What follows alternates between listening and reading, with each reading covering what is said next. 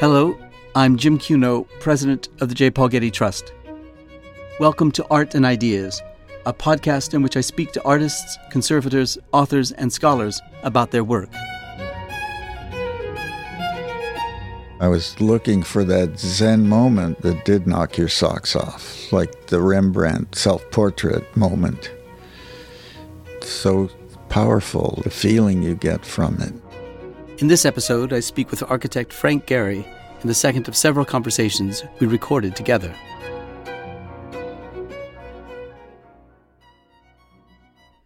In my last conversation with Frank Gehry, we spoke about his earliest years in Los Angeles, beginning in 1947, from his early education at USC to his experience at a large and established LA architectural firm, Gruen Associates, to his time doing design work with the US Army. Over the years, he started a family and established a close network of artist and architecture colleagues. In 1964, Frank designed a residence and studio for graphic artist Lou Danziger. The Danziger Studio, as it came to be known, is often considered his first original design and marks his break from traditional architecture. Who am I to talk? we picked up our conversation over lunch in his office, where we talked about the next period in Frank's career, including the design of his 1978 house, the so called Gehry House, the project that brought him widespread notice and some not altogether positive attention from his neighbors in Santa Monica. All right, so in 1969, five years after the Danziger Studio project, you published a commentary in Designers West magazine. It was characteristically blunt, and it opened with the following statement Architects mostly practice in fear of clients and thereby compromise the quality of their service. And then you went on to say, Our architectural vocabulary is better than our clients. Our visual intellect is more highly evolved. We are the experts, and that is why we are hired. I want to provide services at my highest possible level, and to do so, I have to deal with the real issues. I have to question every facet of the client's problem to be solved, and finally assume responsibility for my solutions. And then you gave your views about transportation and housing and the values of the architectural profession. It may not have been a manifesto, but it was a bold pronouncement for an architect with only a few independent projects to show for himself. Some of those things I talked about became true. I'm sure they like did. the car. Um, I think in there I said uh, you, there would be pools of cars, and you'd just go to the pool and get in the car, like the bicycles now are. The other thing I talked about in there was the power pack, because it was right at that time we were working with Irwin and Rauschenberg at LACMA with uh, Garrett AiResearch on Skylab. It was arts and technology. Technology, right? With Maurice Tuchman. With Maurice, right.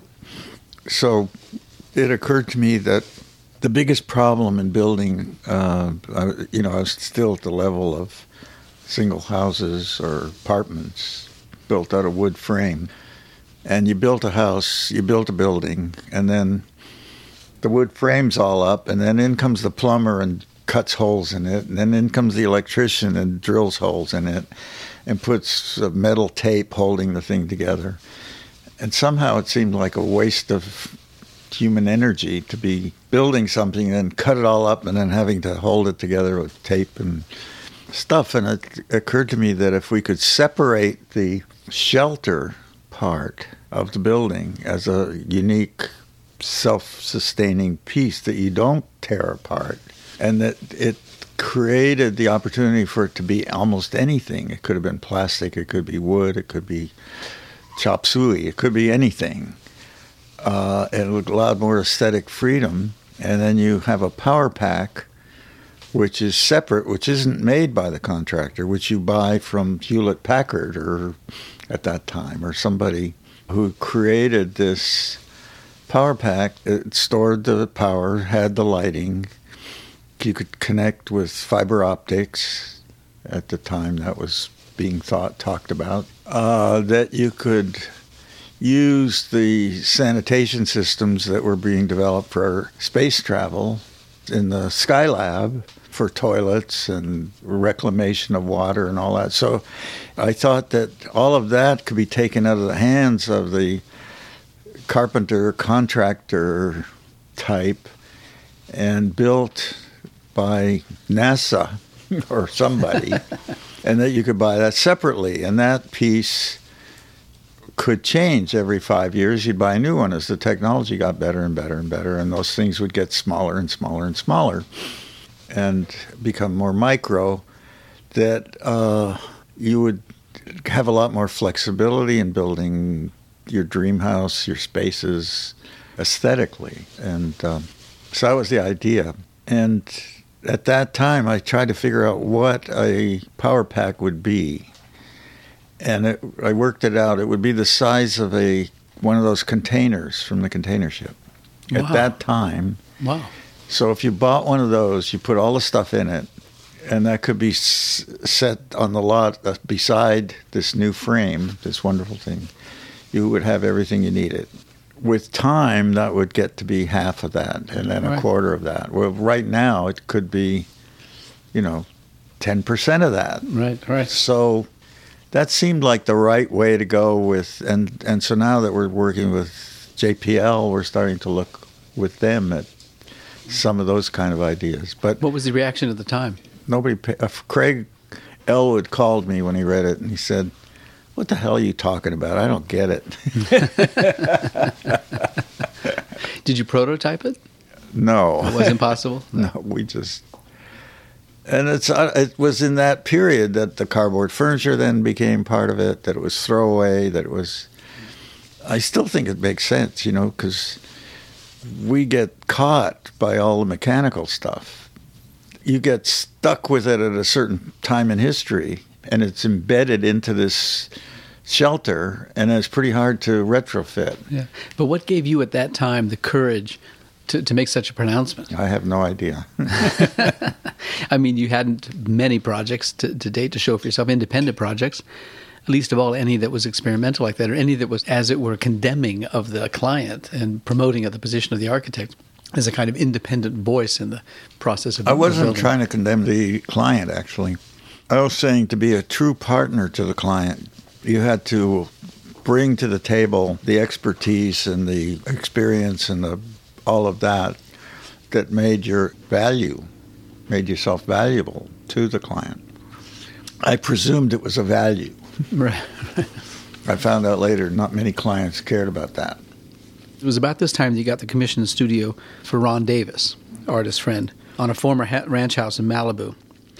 The house, as I look at it anyway, is a smart and seemingly simple, but in fact a dramatic, um, largely open loft like space that provided Ron Davis with rooms for studio, art storage, and living quarters. The building, for those who haven't seen it, is made of corrugated steel and it sits on a high hill above the Pacific Ocean.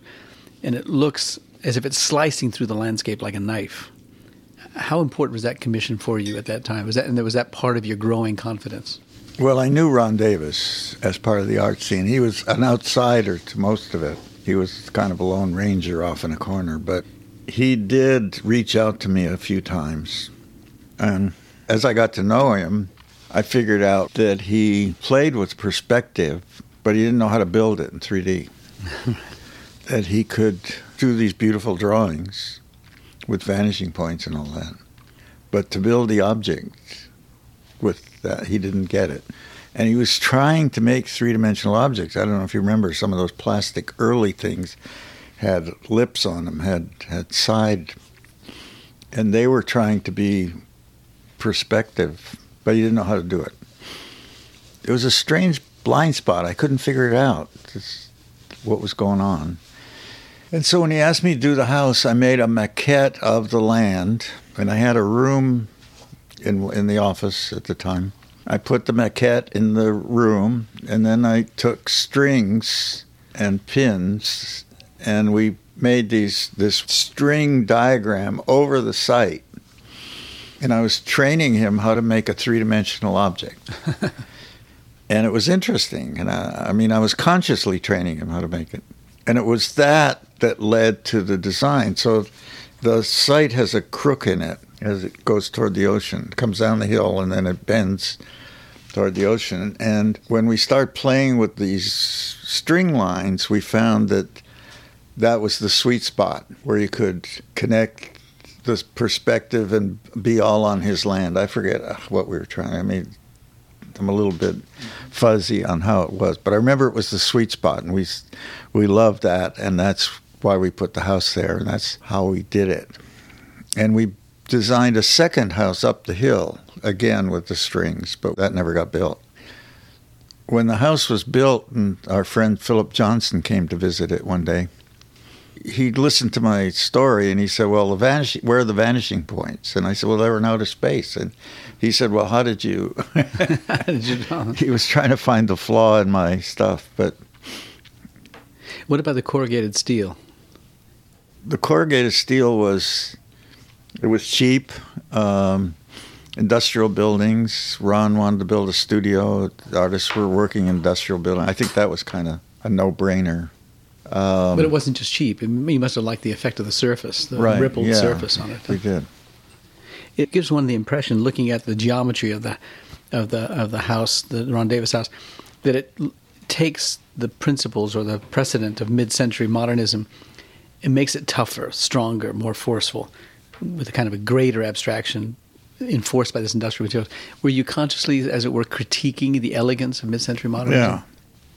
So I was dealing with my socialist tendencies, my of the people, my Bernie, what's his name, Sanders. Sanders, period, and um, making everything cheap and industrial, and saying it could be humane and beautiful. It didn't have to be marble and fancy, and that the fussy detailing at that time of the architects that were practicing, like I. M. Pei at the time, was and and a lot of people. I, I forget Breuer, everybody. There was a lot of God was in the details talk, and I found that if you went for the bigger picture, if you went for the broader brushstrokes, the bigger elements, you would still have the details wouldn't be fussy. Um, they would be matter of fact, but they would be stronger in the in the. And I did that in my own house too, the early house. And Bilbao does that. Bilbao's a really cheap building, 300 bucks a square foot. It's only because I didn't do fussy details. I just went with the texture of the technology and used it. You don't miss, I don't miss the fussy detail, you know.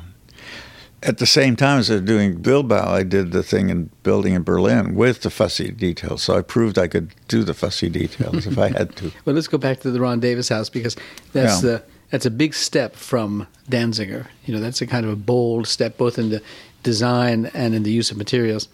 And about the same time, you were making furniture, as we already mentioned, with the corrugated cardboard. And you first were making them with Bob Irwin, which seems a kind of an unexpected partnership in this enterprise. But it was the creative businessman of Richard Solomon who saw the work, as I mm-hmm. recall, and convinced you to go commercial with it under the name of something that sounded great, Easy Edges. And, and in 1972, in fact, you applied for and received a patent for the construction process. And that all seemed very promising, like you were going in a certain direction, but you pulled out of it, out of the deal with both Irwin and Solomon. And they were upset over the, all this matter. There's money at stake. What made you pull out of that deal? I had a very overprotective lawyer that was doing the thing for me, and I didn't realize it. Maybe you've had that happen in your life where somebody you love dearly overprotects you to your disadvantage. No, You haven't had that. maybe my parents. And the reason he could get me into it was that the furniture stuff generated so much publicity.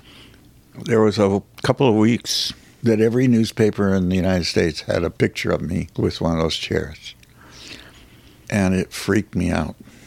Going through Bloomingdale's and having people oh and on and all that freaked me out because I wasn't secure enough as an architect. And I thought, God, I don't want to be this, I don't want to get sidetracked here into something. I'm sure it'll make money. I'm sure I'll get rich on it. I'm not ready for that. And the lawyer was pushing at me on the other side to say, uh, Why are you sharing it with Irwin and Brogan? That's your idea. It's your patent, blah, blah, blah. The lawyers of Mr. Solomon were trying to cut a tough deal. So they wanted to be able to use my name as part of the deal. And he was trying to protect me from that. And since I was insecure about that topic, it was easy to convince me. So I kept trying to talk to them. Brogan, who works for a lot of artists, the rap on him over the years, always from others, is that he thinks he's the artist at the end. He forgets. Well, your biographer, Paul Goldberger, described your pulling out of this deal as another indication of your tendency when, even against your best financial interests, you turn away from such opportunities, opportunities over which you don't have full control, that you wanted full control. And in the last interview, we talked about a number of times when you're not taking the job with Gruen, for example. It was a moment again where you had the courage to go independent, yeah. even though it was against your best interests. Well, it seemed against my best. Turned out I was right, probably. yeah. So this decade later, you're designing chairs for Vitra, the European furniture company, for which you also designed the museum and headquarters. And was it the particular relationship with Vitra that was important, or was it just simply your identity as an architect? Well, Rolf Fehlbaum, who owns Vitra, and at that time had just taken it over from his family. He had a PhD in philosophy from some fancy Swiss university, was working with the Oldenburgs on the tool gate. And somewhere in there, I don't know, I started getting letters from uh, Rolf Fehlbaum about designing furniture, and I'd, I'd put him in a little hold box, and I never looked at him again. And this went on for a year, I think. And he was working with the Oldenburgs, he knew they knew me. So finally he contrived that he would be at dinner at the Oldenburgs in New York when I was there. And I'm sitting across the, from this guy, and he said, You don't answer my letters. And I said, You know, I don't know who you are. and, so nothing personal. You simply didn't know who yeah. he was. And um, I said, You know, designing a chair is the hardest thing possible to do. And uh, I wouldn't want to do it with somebody I didn't know. You know, I couldn't I couldn't imagine that we would serendipitously be able to work together um, and have the same values about a chair. And I said, So I'm busy working with architecture.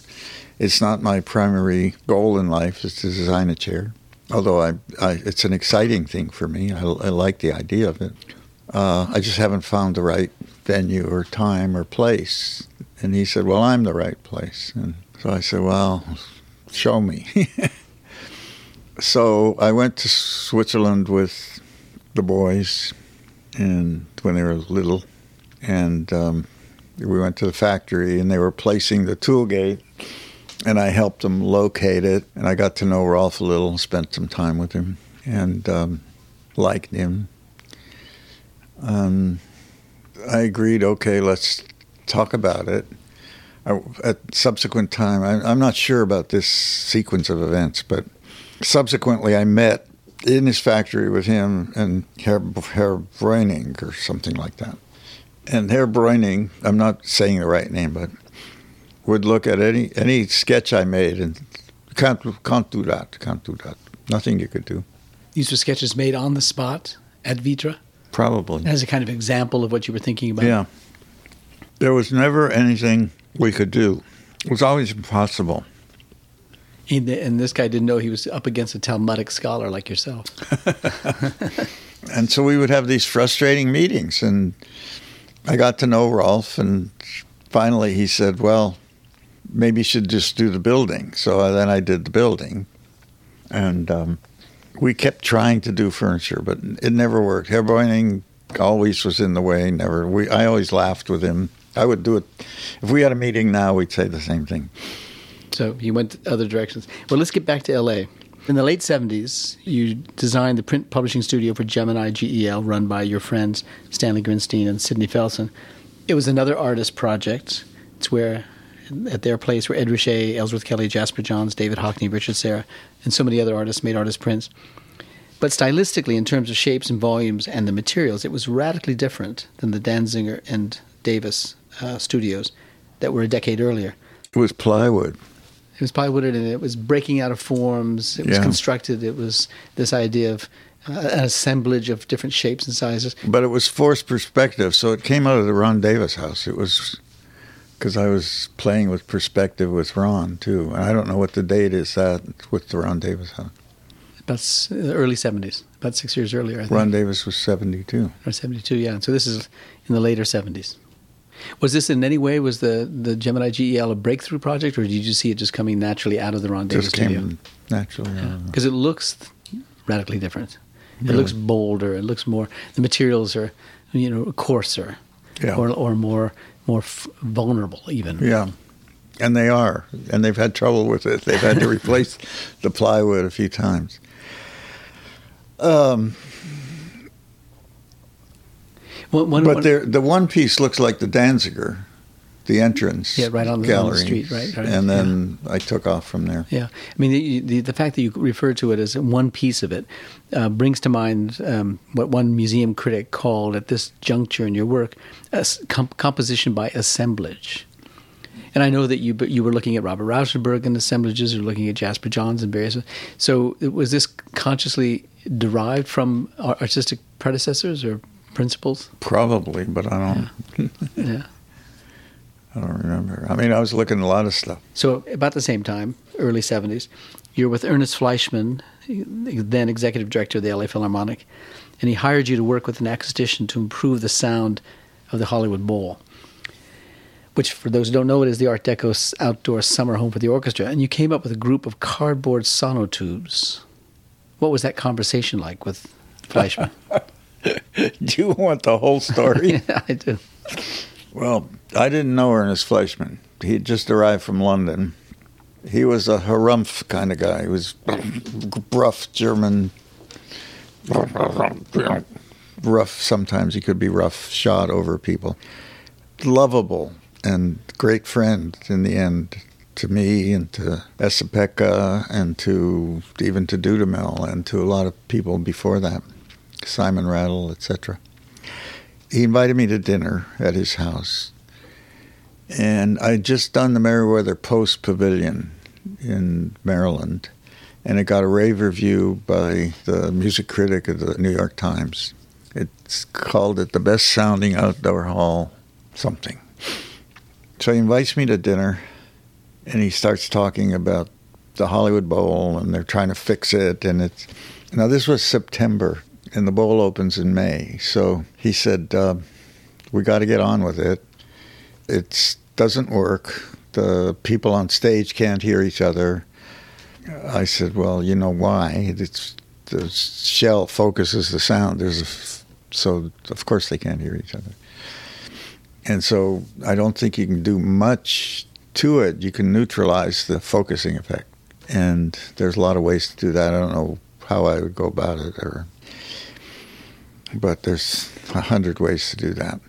And the budget was tight, and the time was timeline. And he said, "Fine, can you start right away?" And I said, "Sure, I'd love to do it. It's a great opportunity. Thank you." By the way, how am I going to get paid? Shouldn't we talk about that? And he looks at me and harumphs a little bit. He says, "This is your big chance for the big time. You're not going to get paid. This is your opportunity to become well known for something. I looked at him and I said, that, That's not going to work. I said, You know, Ernest, Becket has done the Music Center and they have a big firm. And Pereira has worked on museums and they've got a big firm. And this is nothing for them to do as a freebie for you. And if I were you, I said, I'd pick Pereira if I were you, but thank you for the opportunity. And I left. And he was really pissed. but I, you know, that fits my MO, right? Right. and man, I wanted to do it. So that was September. I was disappointed, went on about my life. Toward the end of November, I get a call from him. All right, you win, he said. I've talked to Pereira and I've talked to Becket. I don't think they can do what I want. They may be free, but they can't do what I want. I need you. He said, I'll pay you. I said, okay. so we started, but it was it still had to be done by May. Now, we'd lost some time. That means construction had to be done by May. So I got Chris Jaffe, who was acoustician who worked with me on the one in Maryland, and he and I started talking about how to do this thing. I was using sonotube on a building. Sonotube is where you pour concrete in it Right. and you strip it, right. throw away the cardboard. So I I knew how strong they were. I'd had experience with the the material, and I knew it could span. Because you worked with it both vertically and horizontally. Yeah, so I started talking to Chris Jaffe about that. And we did some experiments with it and found that it could work. And we even found that if we capped the ends of it, the volume got a bass response, which was a glorious thing to find out. Uh, so now we were going to use the tubes to neutralize the focusing effect of the rainbow, which it could do. And we were going to get this extra little pump with the bass response. But just to go back to the rounded form of the tube, so rather than bouncing directly off the sound, the sound would actually slide off the tube somehow and mix with other sound coming off. This is the rainbow effect. Right. And the rainbow effect for the listeners ought to be clear that this is the actual structure of the Hollywood Bowl, this Art right. Deco structure that so the sound comes up and bounces to the center of the stage. But somebody here and here can't hear if this is a violin and this is a bass fiddle, they can't hear each other. they're left and right at the center, so you can't hear sound going across no. In fact, stage. if you got within five feet of each other on stage, you couldn't hear each other talking. It, this was so powerful a focusing effect. So what we needed was to neutralize that, just cut across it. If you put a floor across it, that would have done it because then the sound is bouncing in many directions. It's simple. So then we just kept piling the tubes up. But the fact that the tubes are curved, does that make any difference? I mean, if it were just a floor and it was just flat? Yeah, probably a nuance that you could measure. I don't know. All right. In an interior hall, it would help to have the curve.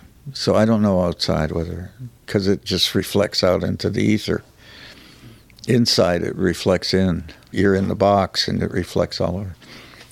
Um, and so then we made the verticals like that.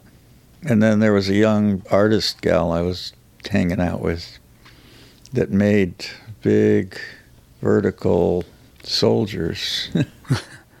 big vertical elements left and right of the stage itself, yeah. outside the stage or beyond that the stage. looked like soldiers. And they were high, and we, we had them marching up the side of the hill. We used the whole aesthetic of the tubes as a decor and as a functional thing, and it worked. And the thing I didn't tell you, my fee going in was ten thousand dollars. That was that was what we were arguing about, ten thousand dollars.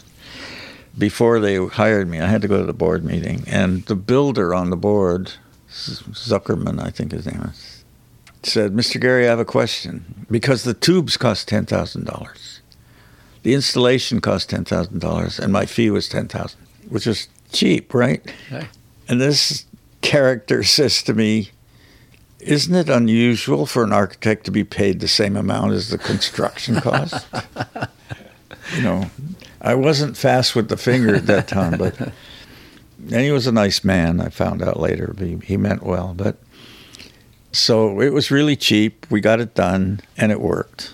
And that was the first year. By then, I was getting to be very friendly with Ernest, and he would invite me to all the concerts, and which I loved. And I would sit in his box, and he had a telephone in the box. And here's the bowl going up, going up the hill, and his box is here. Uh-huh. In the second tier, as it were. Yeah, and his he had a telephone line to the sound guys that were here, and I would sit there during the concert, and he would get angry about something, and he'd call these guys. You got to push the sound and blah, blah, blah, blah, blah, blah. And then you'd hear the sound system changing, and then Olive Barrett, who was the board chairwoman, when she heard all this going on, she walked all the way back to here, to the very back of the audience, and it wasn't balanced. And so she'd come here and tell Ernest, nobody can hear anything back here. So Ernest would call these guys, they'd change the thing again. It was Keystone Cops. and Olive was in it, and Ernest was in it, and I've witnessed that for several years. It was hilarious. And they never got it right. you could never get it right. And I remember once there was a guy from England from London Decca or something like that, a sound engineer that they brought over for one summer. And he was a pothead.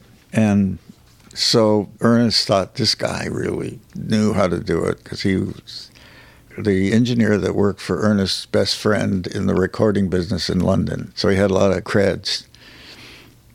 And so when when this thing was going on, I walked back here and sat in here for half hour and he was smoking dope. And Ernest was calling him and he was pushing the dial. And I said what are you doing? He said I don't know. Well let's let's get back to your house. So in 1967 as you were working on the studio Davis studio you struck up a relationship with a young beautiful and confident Panamanian woman named Berta Aguilera Berta was interested in an opening you had as an office manager in your small firm and after some initial confusion, you offered her the job, and she took it. And eight years later, the two of you were married, and a year later, you had a son, Alejandro.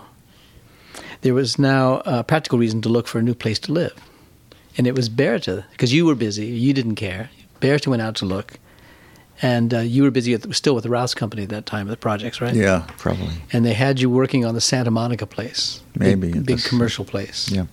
project, and uh, and you, it was important for your career because you used on that parking garage chain link fencing. Right. With right. great two story high letters that pronounced Santa Monica Place. Right. Kind of an right. Ed Ruscha look to it in a certain way, yeah. right? So that was going on, but there were compromises on the Rouse project, the Santa Monica Place project, the commercial project.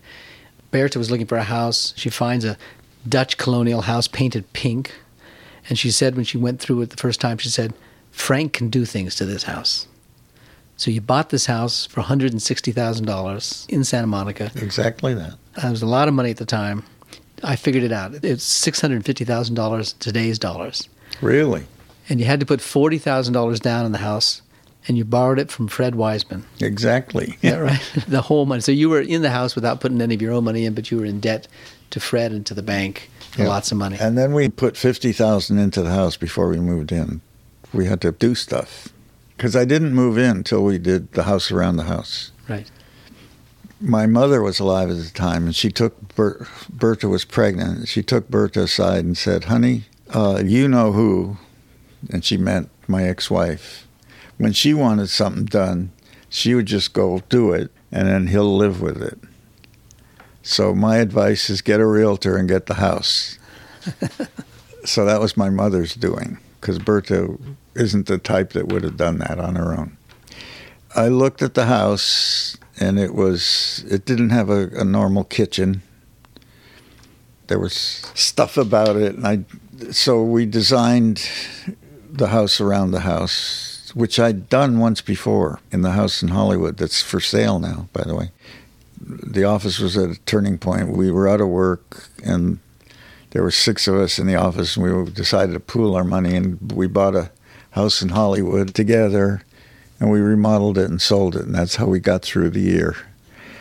And it was the same. I built a new shell around the old house, and the space between in Hollywood turned out to be the vertical circulation. In Santa Monica, it was to build a, a real kitchen when I looked at it, I could build 14 feet on the uh, Washington Avenue side. There was left of setback. I could come out another 14 feet. In front, I could come out, I think, five or six feet, and then back, I could have built as much as I wanted. So I came to the max in the front, came to the max on the side, and then just enough to create a passage behind, and made a kitchen and a dining space and then opened up a bedroom in the back, made it a little bit bigger uh, so that there were two bedrooms. Alejandro was the only one born at that time, so we only needed, and he was two years old, I think. And then upstairs, we took one the bedroom upstairs, the little one, made it a nursery, and did some slight remodeling up there, and opened it all up to the ceiling. I spent fifty thousand dollars that was it. And uh, you, you, called it, I think, sketching with wood. Did I? That's probably what it was. All I remember is there was a Museum of Modern Art event in L.A. I was out of town, and they decided they wanted to hold a dinner in my house. And Arthur Drexler was hosting it in my house, and Berta was allowing that to happen. And um, I got a call from Philip Johnson the following week and said, Arthur is howling with laughter. He said he's just been to your house. He wanted to know if the footprint on the wood was um, on purpose. this house must have been, I mean, if it attracted a crowd from the Museum of Modern Art in New York, Philip Johnson were, called you about the house itself, you must have realized in designing the house and building the house that it was going to attract attention. I mean, after all, you I couldn't didn't. you couldn't complain about the client because you were now the client. Yeah, right. So this was going to be a kind of I physical manifesta- I, manifesto. Na- I was naive about the attention. I, honestly, I didn't. I wasn't expecting that. I was doing my Bernie Sanders cheap, cheap, cheap. How do I live in a house in Santa Monica in a nice middle class neighborhood where people had cars up on blocks in their front lawn, had chain link fences, had corrugated metal garden walls, and I thought that was great. That's my thing. I love it. Those are your people. Those are my people, and uh, I didn't realize once you do it intentionally, they didn't like it, and they were upset about it. The lady two doors down was a lawyer and she called the mayor, who was a uh, First Nation lady, who was uh, on the board of the Santa Monica Bank, Donna Swink. And she called Donna up and started yelling at her about this house. So Donna called me and said, Can I come by? And this big lady, you know, like a real squaw from the Indian tribe, comes by and standing in front of it. And she's belly laughing. She's having so much fun. She said, I love it. What's she complaining about? She said, This is great. the other one that came to see it was Jim Stirling, who came, he was doing something, I probably with the Getty. The architect. Yeah. He and I became friends, and he wanted to see it. So we had dinner, a dinner for him at the house.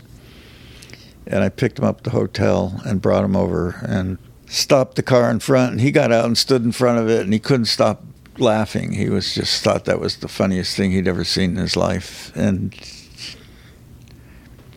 I think for many years after that, Jim put me in some kind of a wacko box that he had decided I must be. Well, tell us about Matt DeVito, the CEO of the Rouse Company. He comes over to your house. You've, well, I worked you're working with, with, him on Santa Monica I worked Place. with him on uh, a lot of on the Rouse Company headquarters. We became friends when I was doing work for the Rouse Company back years. He was the house counsel, and uh, he lived through the cardboard furniture days with me, and was a friend. Kind of, um, he was fascinated by my creativity or whatever, and a nice guy, a lawyer. Came to the opening of Santa Monica Place, which I had designed, and came to dinner to the house the, the first house on 22nd Street, the next night after the opening. And he said, um, Do you like this house? I said, Yeah. He said, Then you can't possibly like that, pointing towards Santa Monica Place. And I said, Well, you know, Matt, it's been compromised a lot by a lot of, a lot of people. So it isn't the, the real dream that we started out to do. So he said, "Well, you got just stop doing that." Because at that point, they were just hiring me to do another big project, and uh, I'd had meetings with his staff about it, and told him I didn't want to go down that road again. I said, "If you really want me to do it, we've got to collaborate, and i am a good listener and all. You know, all the stuff you tell." And he said to me, "Why? Why are you wasting your time? Why are you doing that? It's not going to turn out the way you want it." And I looked at him. I said, "I guess you're right. I got it. Okay." That was on a Friday night. Monday, I went in, and we stopped all the Rouse work. We had about 40 people working on Rouse project. And I said, I talked to DeVito, and he agrees we should wrap it up. And um, so I can't afford to keep all you guys. So And so we started over again. We were down to three. So once again, you turned away from something that would, for most people, seem to be in your best interest. Well, financially, to move uh, forward another direction. yeah, yeah. independent But it wouldn't have been, wouldn't have been honest and right. And But because of that house attracting the attention that it did attract, Christophe de Menil came and talked to you about building a house for her. Right, right? And you Yeah. had this idea, it seemed like a reasonable idea given what one thinks of when one looks at your house, that maybe Gordon Matta Clark, the artist, uh, would work with you to demolish the interior of the carriage house as a kind of site specific art piece. Did you really think that she was going to? Well, she was that? hanging out with Michael Heizer and uh, Mapplethorpe, and I forget. People like that were coming to dinner, and I was there, and these are all people I liked. And, you know, she knew everybody in the art world. Her mother had done, they had a great collection. They had a museum in Houston. Which is now the Menil collection, right? Yeah, before before Renzo. Yeah. She was kind of open and wacky and artsy.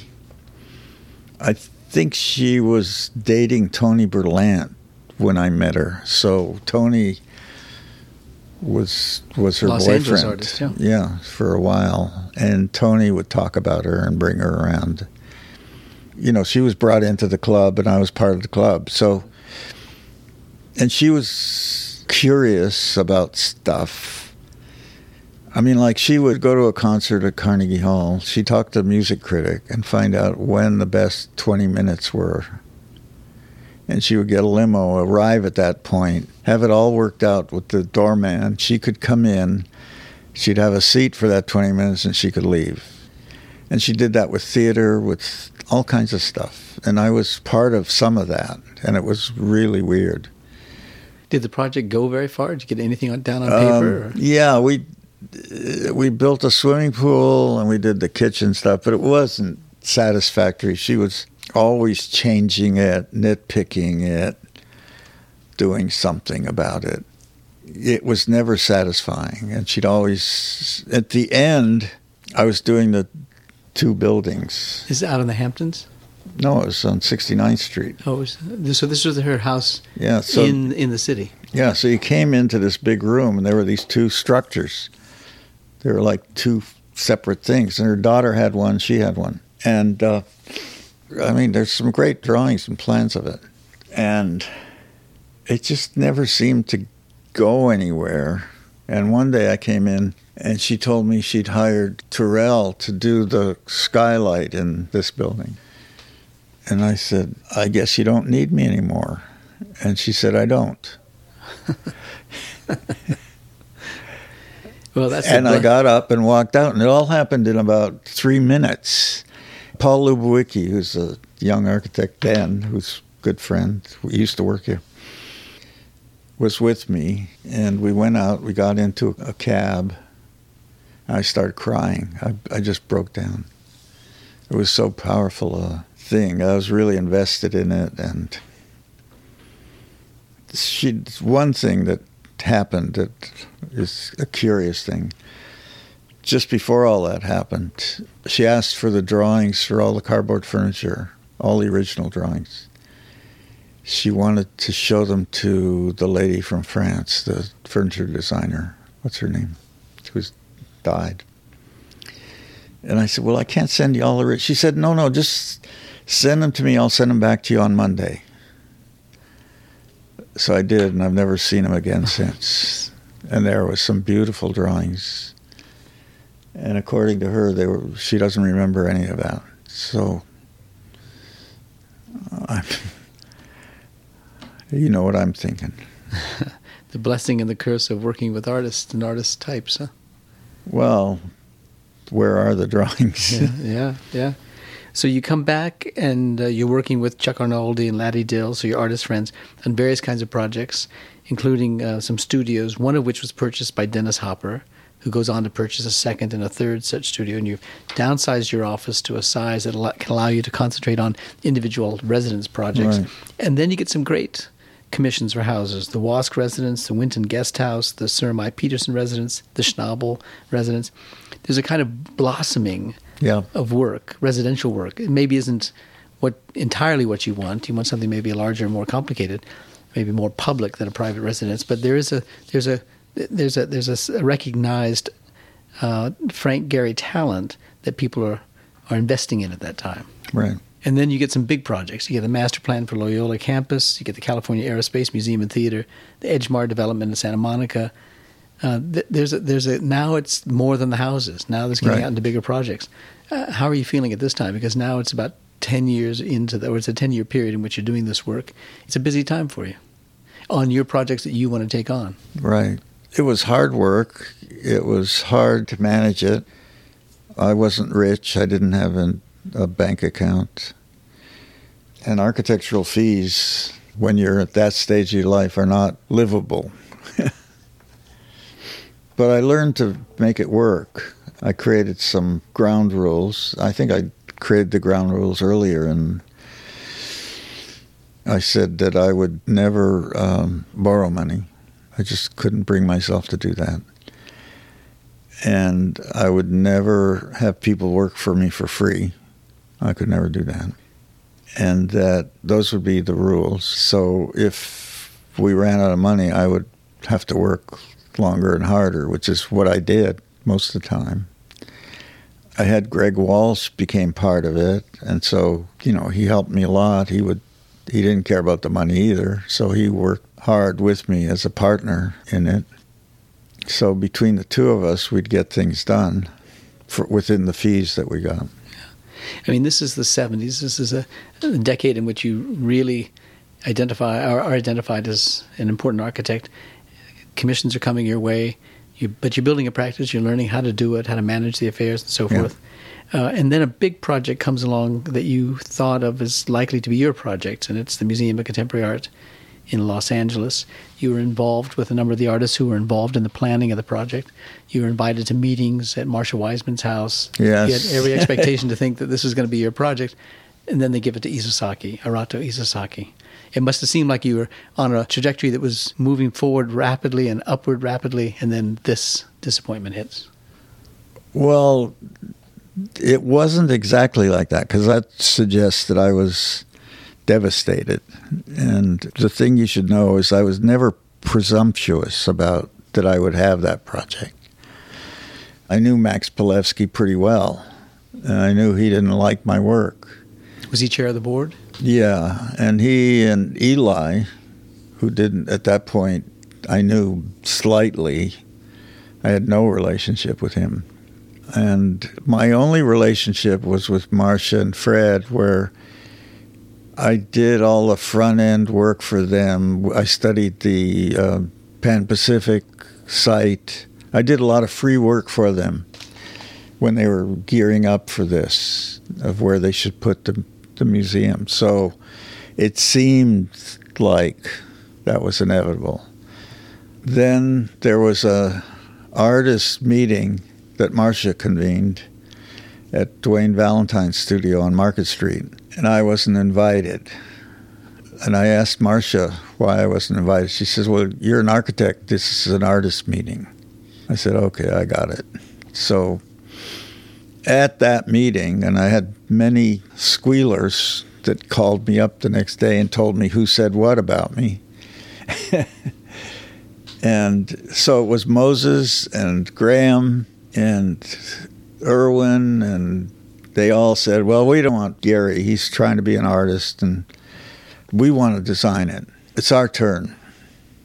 And they were going to design it. The strongest spokesman was probably Graham, because I'd had a Graham knockout before The sculptor. sculptor. He kicked me out of a job before.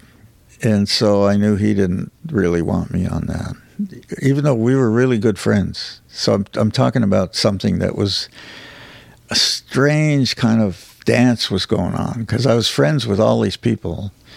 And then I, it got reported to me the next day. And three people emerged from that as my friend uh, Peter Alexander, Chuck Arnoldi, and Laddie Dill. And I stayed friends with them all these years. And they were loyal to me in this crisis. And I've maintained that kind of loyalty, and I've, I've maintained that feeling of be on guard with the other people all these years, even with Ed, even though I love him and and Graham, I loved him to the end. And I went to the funeral. I, you know, I was supported him. And I, yeah, it, cha- it changed the the climate for me with the art scene.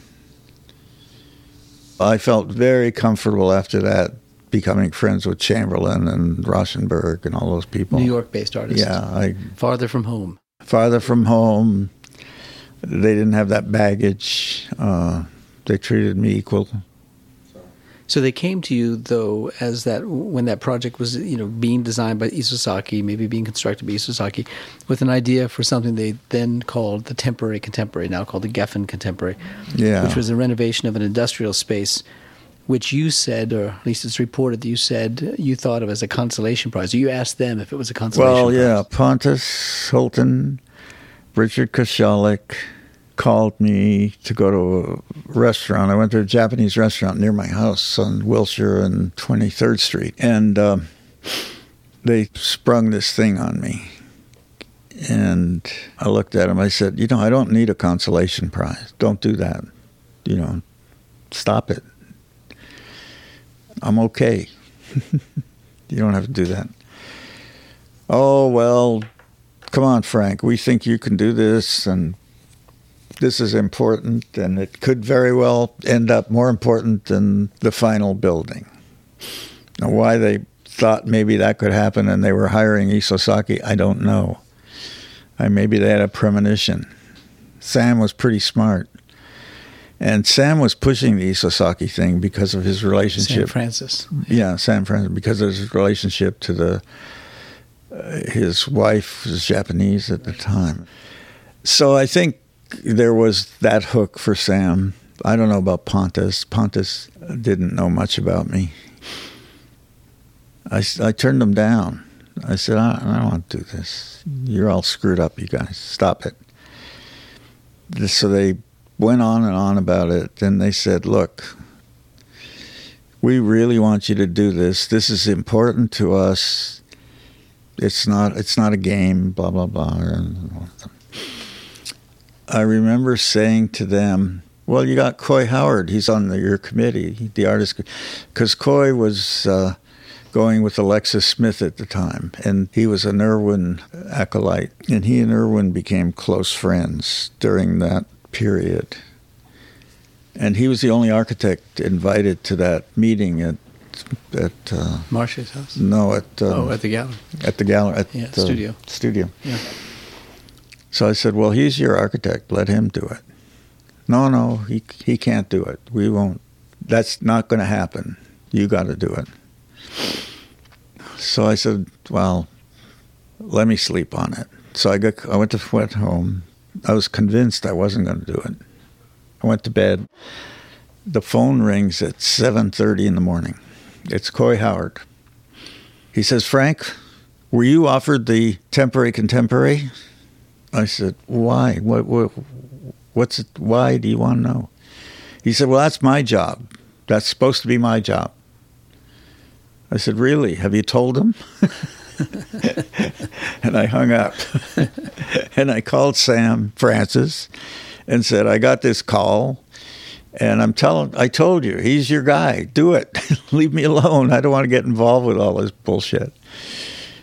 And Sam said, He ain't going to get it. You're the only one that's going to get it. So you better shut up and agree and get to work with us. And somehow the way he talked about it and having the Coy Howard phone call made me turn around and said, Okay, Coy Howard. Because Coy had been critical of my work. When I did the interview, the they had a bogus interview. Uh, Max Palevsky called me for, for the new building for the new building, and he said, "I need a favor." This was before all this stuff with the. He said, I, "We need to have a Los Angeles architect interviewed on the record. We're going to give it to Isozaki, but we need we need a decoy or something." And he said, "It would help us a lot if you would do it." So I thought, well, I'm going to have fun with this. So I agreed. And I went and did it, and I predicted all the problems they would have with ESO. I said, he's not going to understand the developer, all that stuff. So he, you better get him a local partner. And I told him how to do everything. And Coy was on the jury that was doing the interviews, which was funny because he's not somebody I had huge respect for him. He's okay. He's a graphic guy, nice guy. And I went to lunch after that. Coy invited me to lunch after that interview in Westwood, and I went to lunch with him. And he said some very unflattering things about my work. He said, Well, your work is really going downhill, and blah, blah, blah. So he was being uh, a little bit playing loosey goosey with, with me. So I think it's because of all that that when he called me, added insult injury, and I thought, screw you, asshole. and the irony is, the temporary contemporary became a great success. Yeah. It, and people still think of it as the great space in Los Angeles for contemporary art. It has the kind of rigor that one needs for contemporary art. And they've had fantastic exhibitions there, whether the great big single artist exhibition like the Richard Serra exhibition or whether it's group exhibitions. It is a, a building that people hold fondly in Los Angeles as a venue for contemporary but art. But it so, shows you that preciousness in designing museums is not necessary. I mean, you, there's a lot of flexibility in designing museums. Yeah. So at about that time, as that all gets resolved and Temporary Contemporary is built and opened, and, and MoCA is built and opened. So you have an exhibition at the Walker of your work, the Walker Art Center in Minneapolis, 1986. Um, it, characteristically for you, it wasn't only a show of models, drawings, and photographs of your work, but uh, it was in, in, effect one of your projects. I mean, you made a group of structures in it that actually shaped the experience of the exhibition itself, the way people moved through the exhibition. Uh, that must have been a big turning point for you maybe a risk also, but a turning point. Yeah, that was Mickey Friedman who curated that, who I kind of knew from the art scene because I used to go to Minneapolis, but I didn't really know her personally. I mean, I'd met her, but I knew what she was doing and knew about the Walker. So it was a big deal when she called and asked me to do it. It was very special. I can remember I was very moved by it. And I went back and met with her, and she came out and met with me, and we had a lot of meetings. Martin was not involved, and I knew her husband, who was the director yeah, of the museum. Who was the director of the museum. He didn't seem to be involved, which seemed right to me because he was um, he's a tough guy. He was uh, he was very outspoken and um, in the few encounters I'd had with him before, he didn't seem to be that interested in architecture. He was more involved with the Oldenburgs and uh, people like that. She opened the door to making those structures. She asked me to do it. Those that were part of the installation of the yeah, exhibition. It, yeah, it was her idea to take the, the exhibit a little further.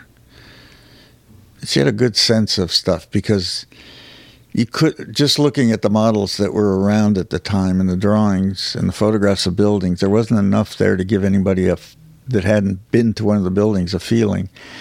And she wanted somebody to be able to sense what it was like to be up against or near near it i guess. And so it was obvious to play with the cardboard and to make that anechoic room so to speak I I actually think that little room was one of the best things I've ever done. That cardboard room, it just flowed effortlessly out of what I was doing. And then I'd already started talking about the fish, and had made the one for the Italian fashion house for a show at the Pitti Palace, the wooden fish. That's uh, 35 feet long that's Cinecittà made that has fins and eyes and all kinds of kitsch parts to it.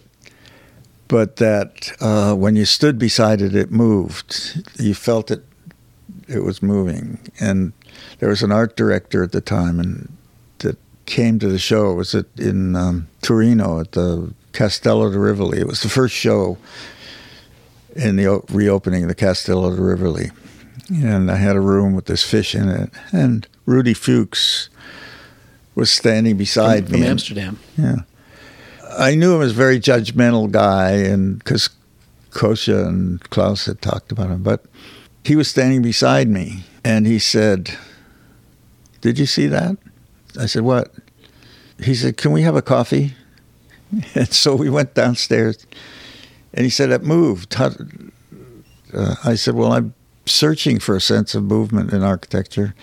I've turned to the fish as as that because the fish is 300 million years before man.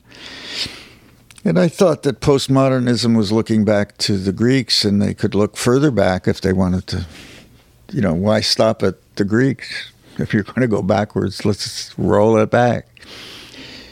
And I got into that discussion with him. He said, Well, but you know, it really does work. And I said, I got it myself. Yeah. I was standing there and, uh, I said, that's what I've been looking for, and I didn't know how to do it, but then accidentally we did it. And so now I never saw the guy again after that.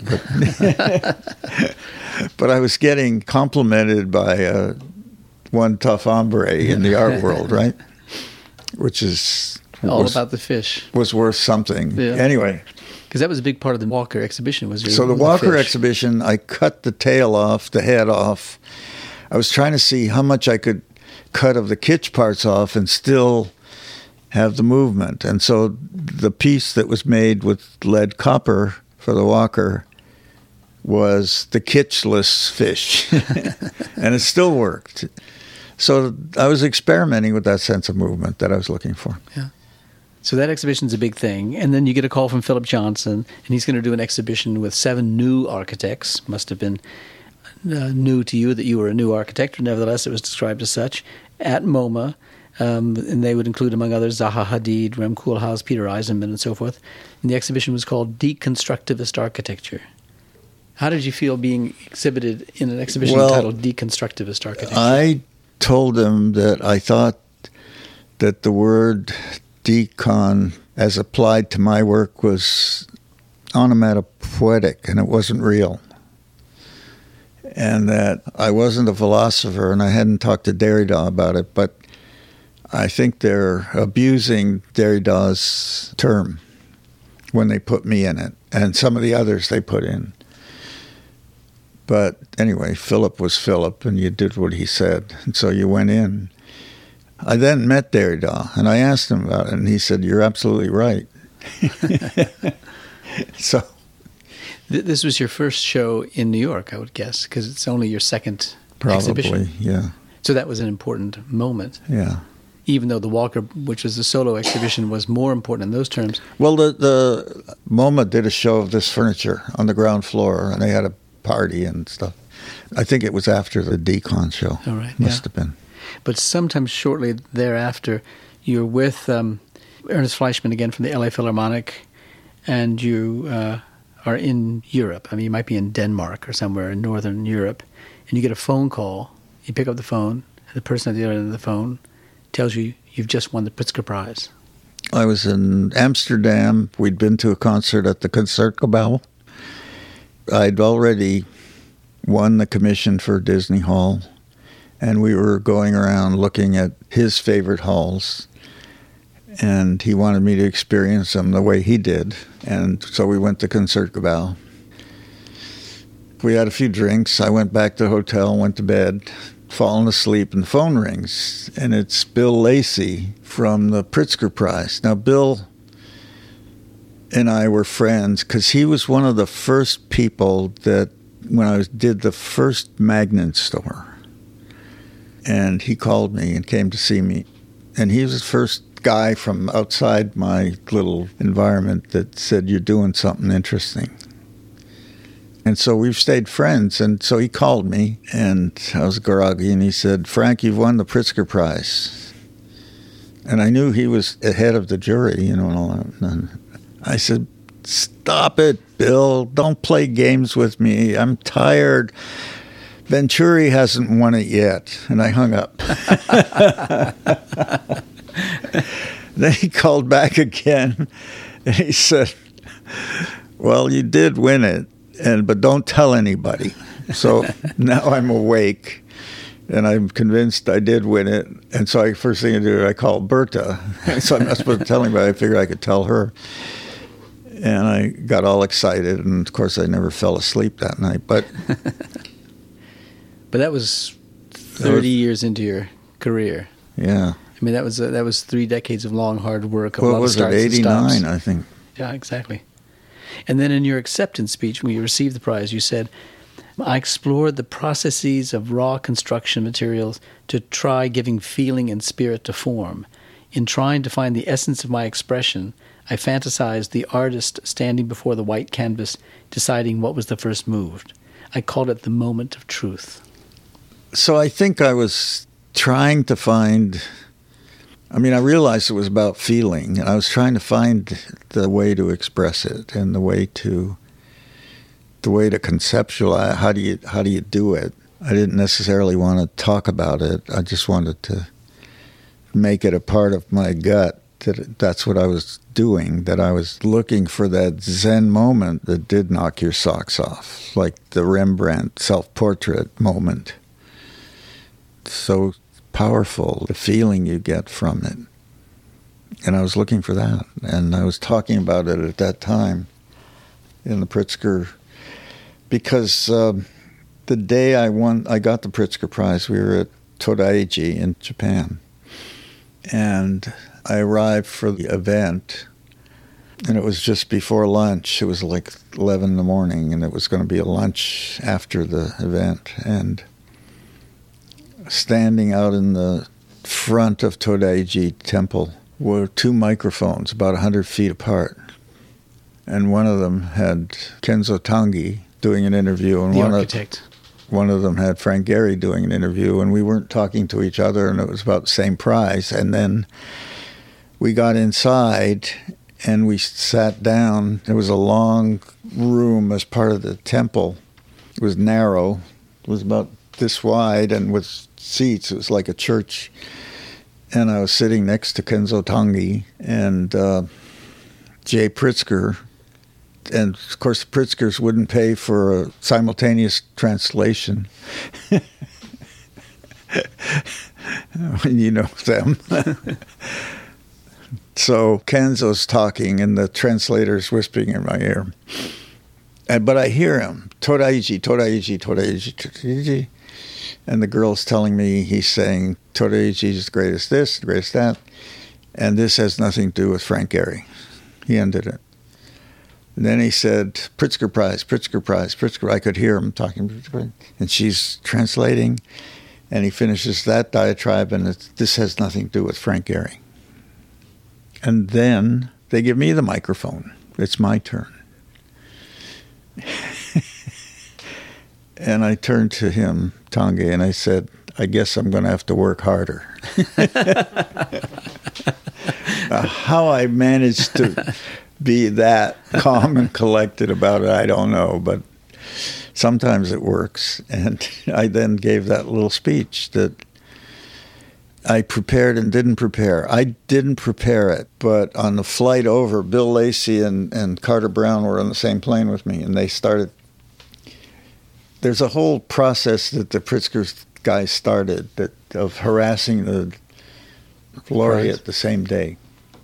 And then Renzo and I were in the recent years were given the job to harass the the people. But so I'm on the plane and Carter says, Have you got your speech ready? I said, No. I said, I'm just have to say thank you, right? he says, No. He said, This is an important speech, probably the most important speech of your life. And I said, Well, you know, I'm not very good at writing speeches. I'll, I'll do some kind of an outline. And then Lacy starts in on me about how important the speech is. By the time I got to Tokyo, it was the, the, evening, and we had a little dinner the night before. And then I went back to the Ryokan. And by then, I was getting scared about this speech. So I got up at six in the morning and wrote a speech. and that's what came out. I don't know how. well, it must have been a confirmation of all that you had had wanted of your architecture practice, that it be close to an artist's practice. It was um, a vindication of the sacrifices you'd made, the decisions you made. And you were on the verge, and we'll get to this in the next podcast, you're on the verge of the, the building that would be the greatest triumph for you to date, the building that would transform your career, even even perhaps your life, and that is the Guggenheim Museum of Bilbao. And I know that there are buildings before and buildings after, but we'll look at that next time. Okay. So thanks again.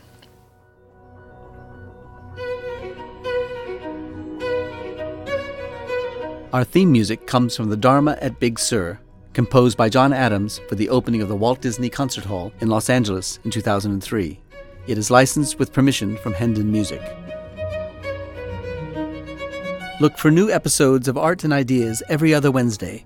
Subscribe on iTunes, Google Play, and SoundCloud, or visit getty.edu slash podcasts for more resources. Thanks for listening.